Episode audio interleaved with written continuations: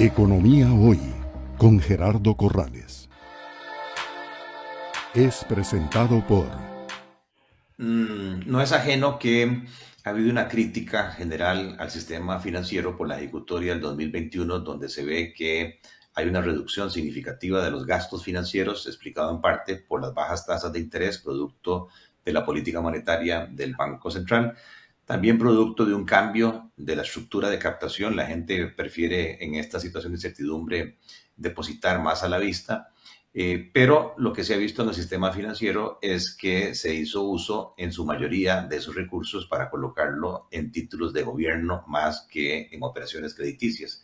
No es el caso de la vivienda. La vivienda, como decías, eh, muestra un crecimiento importante en el crédito en el año 2021, prácticamente 90 millones de dólares y un crecimiento pues poco significativo en inversiones en títulos valores.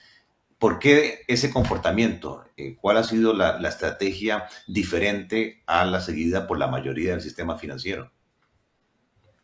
La, estrategia diferente, Gerardo, es ser consistente. Yo creo que, que esa es uno, una de las eh, diferencias importantes que venimos generando en la vivienda desde hace nueve años. O sea, queremos ser consistentes eh, en el sentido de que queremos apoyar al país. Nosotros podríamos habernos apertrechado en, inversiones y, generar eh, fácilmente más utilidad de la que, la que se generó, pero no era, no era nuestra, nuestra, no es nuestro objetivo dentro de el, el tema de tener una institución en Costa Rica, como lo tenemos en los diferentes países, es ser un factor de apoyo para el país y ser un factor de de desarrollo para el país.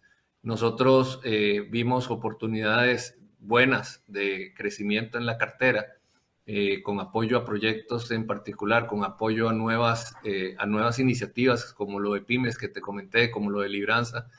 Y son, son temas que están dentro de nuestro planeamiento estratégico para poder llegar y ser un banco de mayor importancia dentro del país, para poder ser un elemento de cambio dentro del país. Nosotros, eh, por ejemplo, en el tema de, inversiones, eh, realmente podríamos haber generado muchísimo más y no, no, no vimos que eso era el, elemento más, más importante para apalancarse en ese momento. Nosotros teníamos eh, suficientes proyectos y suficientes iniciativas de clientes a los cuales ya estábamos apoyando desde previo de la pandemia, durante la pandemia, y que sabemos que tienen proyectos exitosos para después. Eh, preferimos apoyar eso y eh, que ese, ese mismo crecimiento de nuestros clientes nos apoye a apalancarnos en el futuro. Es presentado por Economía Hoy, democratizando la educación financiera.